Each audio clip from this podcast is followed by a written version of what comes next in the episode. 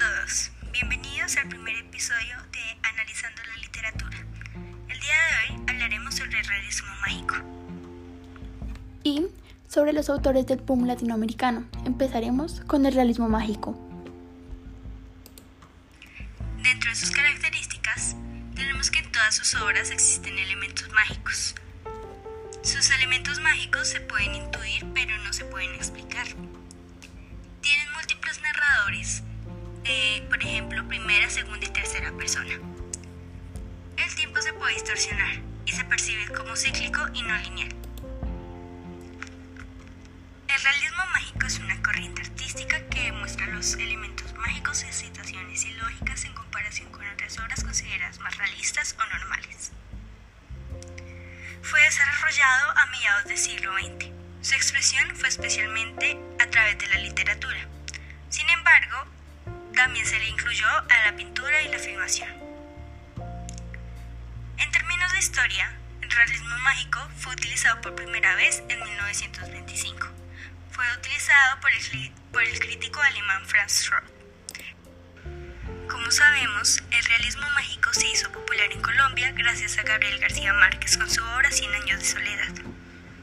Pero ¿qué sucedía, qué sucedía en Colombia durante el surgimiento del realismo mágico?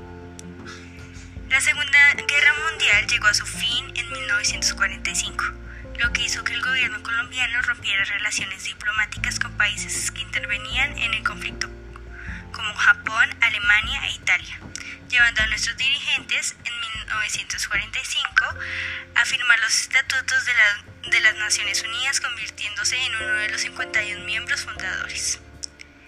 El periodo de la posguerra generó una de las crisis políticas más, más severas en nuestro país. Como resultado de las purgas entre los dos partidos condescendientes, el liberal y el conservador, la presión ejercida por los grupos marginados del país y la aparición de un, de un caudillo capaz de representar el sentir popular hizo que todas las fuerzas miraran con de determinado el fenómeno que se empezaba a suscitar detrás de Jorge Eliezer Gaitán, dirigente del Partido Liberal.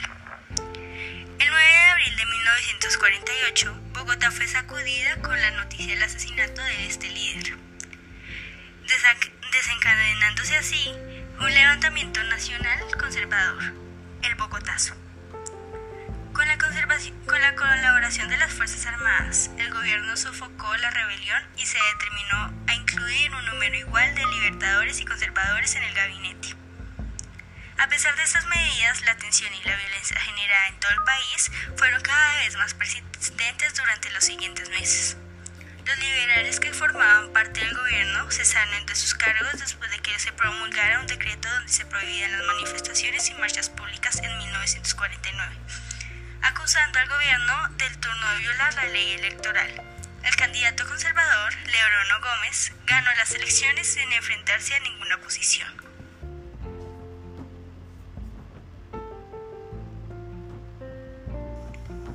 Bueno, les voy a hablar sobre los escritores del realismo mágico.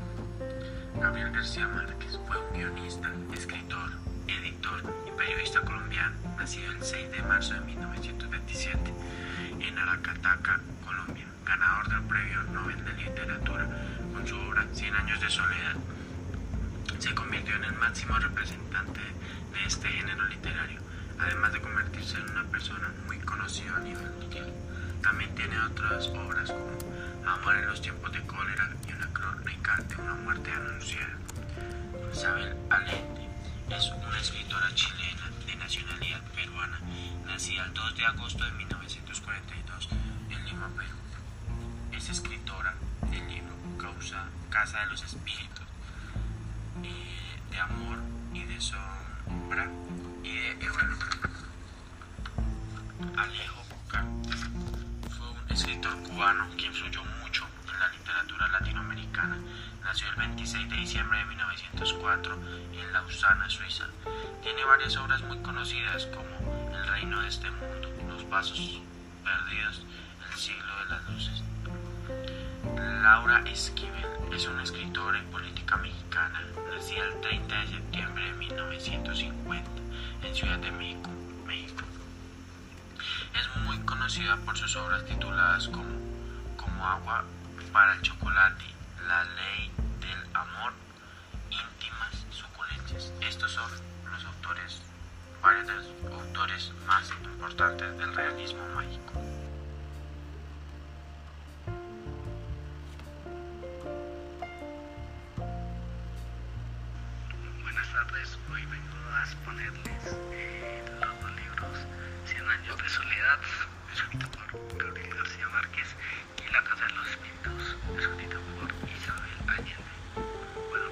咱们公司。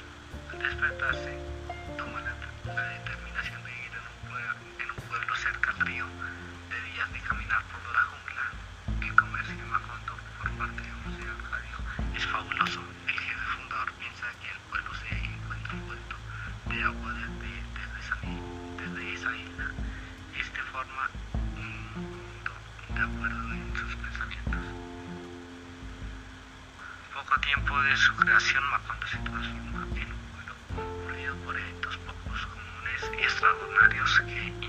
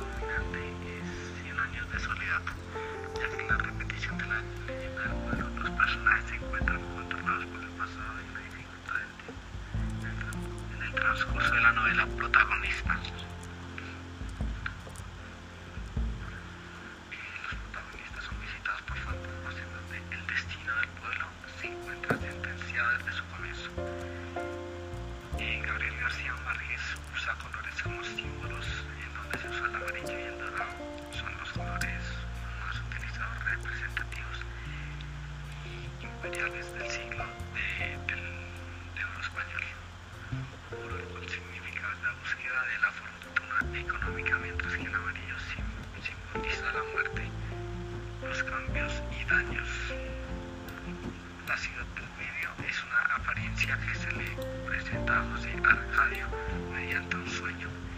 Es el motivo de la ubicación de Macondo, pero además representa la mala suerte.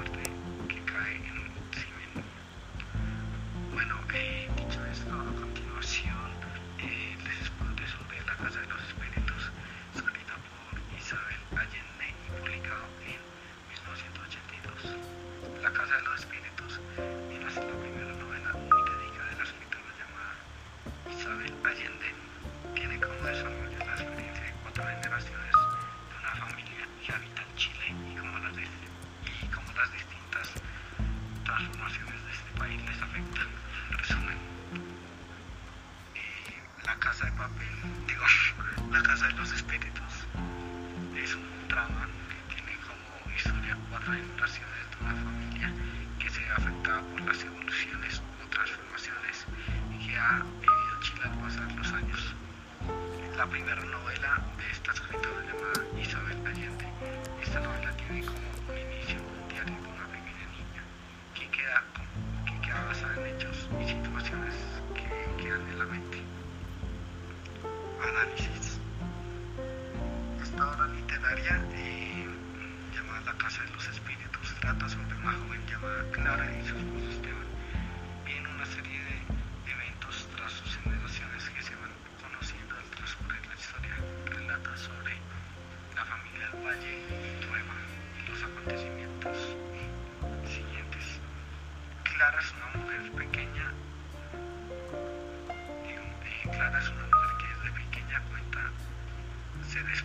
gracias a sus poderes psíquicos. Toda esta generación sufre altas y bajas, esto gracias a la, al aire de la política, sabemos que está relacionada entre estados, estados, familias, que sin querer van tomando camino una serie de hechos que van caminando, cambiando de manera drástica esta obra tiene como objetivo al lector poner toda su capacidad analítica para poder entender esta trama llamada La Casa de los Espíritus. Bueno, ya finalizando el realismo mágico, empezaremos con el boom latinoamericano y los autores más importantes, hablando tanto de su vida como de algunas obras importantes con las cuales han destacado. Primero que todo, el boom latinoamericano representa la expansión de la literatura latinoamericana hacia el resto del mundo, siendo el realismo mágico, la ficción histórica y la ficción histórica sus principales recursos literarios. El día de hoy hablaremos sobre dos autores principales del boom latinoamericano, aunque hubieron muchos autores que influyeron, especialmente el día de hoy hablaremos sobre Carlos Fuentes y sobre Jorge Luis Borges. Primero que todo, hablaremos sobre Carlos Fuentes. Bueno, Carlos Fuentes nació en Panamá y vivió en varios países de Latinoamérica, hasta que en 1965 se radicó en México. Este autor es uno de los escritores más influyentes de su época. Viajó y residió en muchas ciudades del continente debido a que su padre era diplomático. Este le hizo conocer bien las culturas y las tradiciones de distintos pueblos latinoamericanos que habían visto en su cultura amedrentada a causa de la influencia española. El tiempo que pasó en su país marcó definitivamente sus obras. Inmersa en el debate intelectual sobre la filosofía de lo mexicano. En 1955 fundó junto a Emanuel Carballo y Octavio Paz la revista mexicana de literatura. La repercusión que alcanzó con la región más transparente en 1959 y la muerte de Arte Arteminio Cruz en 1962 lo proyectó como una de las figuras centrales del boom de la novela latinoamericana, al igual que los demás intelectuales que participaron de este fenómeno y movimiento, su compromiso político y social con la revolución cubana fue un rasgo fundamental de sus obras.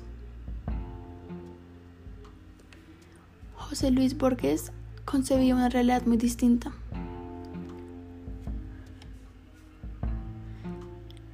La mayoría de sus obras expresa una realidad distinta y conservadora. Bueno, ahora hablaremos de Jorge Luis Borges. Jorge Luis Borges fue uno de los mejores escritores del siglo XX, nacido en Buenos Aires en 1899 y procedente de una familia de, de próceres que contribuyeron a la independencia de su país. Desde temprana edad, Jorge Luis demostró tener un talento innato para las letras y ser un adelantado en su tiempo. Con apenas seis años confesó a sus padres su vocación de escritor, decisión que cambiaría por completo la historia de la literatura latinoamericana. Inspirándose en un paisaje del Quijote, redactó su primera fábula cuando corría el año 1907. La tituló La visera fatal. Con tan solo 10 años comenzó a publicar traducciones. José Luis Borges concebió una realidad muy distinta, la cual convertía en ficción a través de sus obras literarias, sus trabajos escritos reuniendo poesía, cuentos, relatos, ensayos y artículos. Todas las obras de Borges tenían una relación, ya que todas estaban orientadas a expresar una idea dejando a un lado cualquier motivación externa y plasmando en la mayoría de sus obras lo fantástico, meta, lo fantástico metafísico combinado con la fantasía, la lógica y la peculiaridad de los credos supersticiosos, dando por resultado las ficciones fantásticas latinoamericanas. Cabe resaltar también que Borges formó parte, junto a diversos autores españoles como Ramón Gómez de la Serna o Guillermo de la Torre, de Torre del ultraísmo, un movimiento de vanguardia literaria nacido en torno a la revista Ultra en 1921.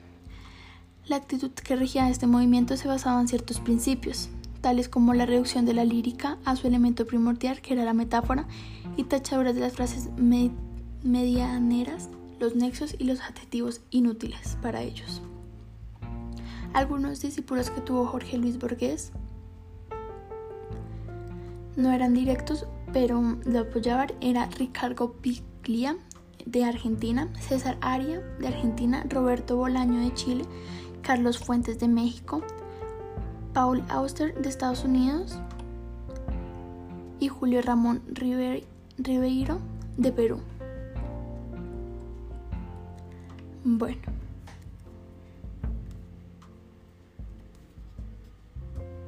Continuemos.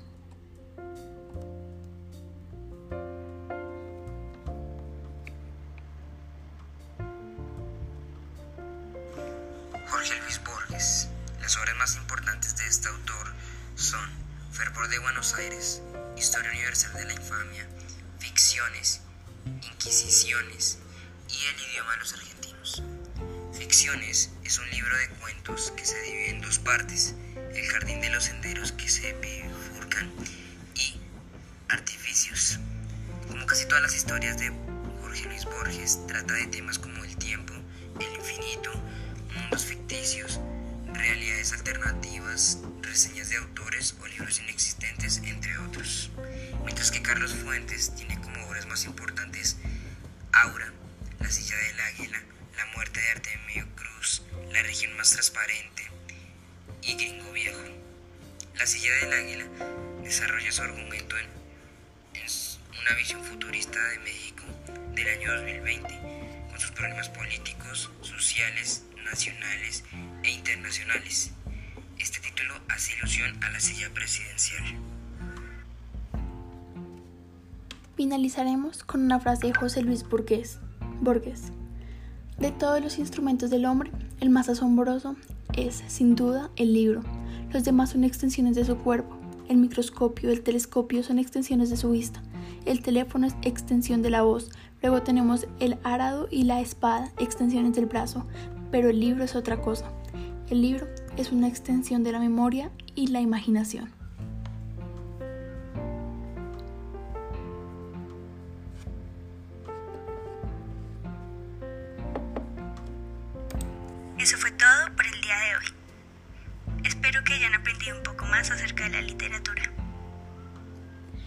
Gracias por escuchar nuestro podcast y los y nos encontraremos en un próximo episodio.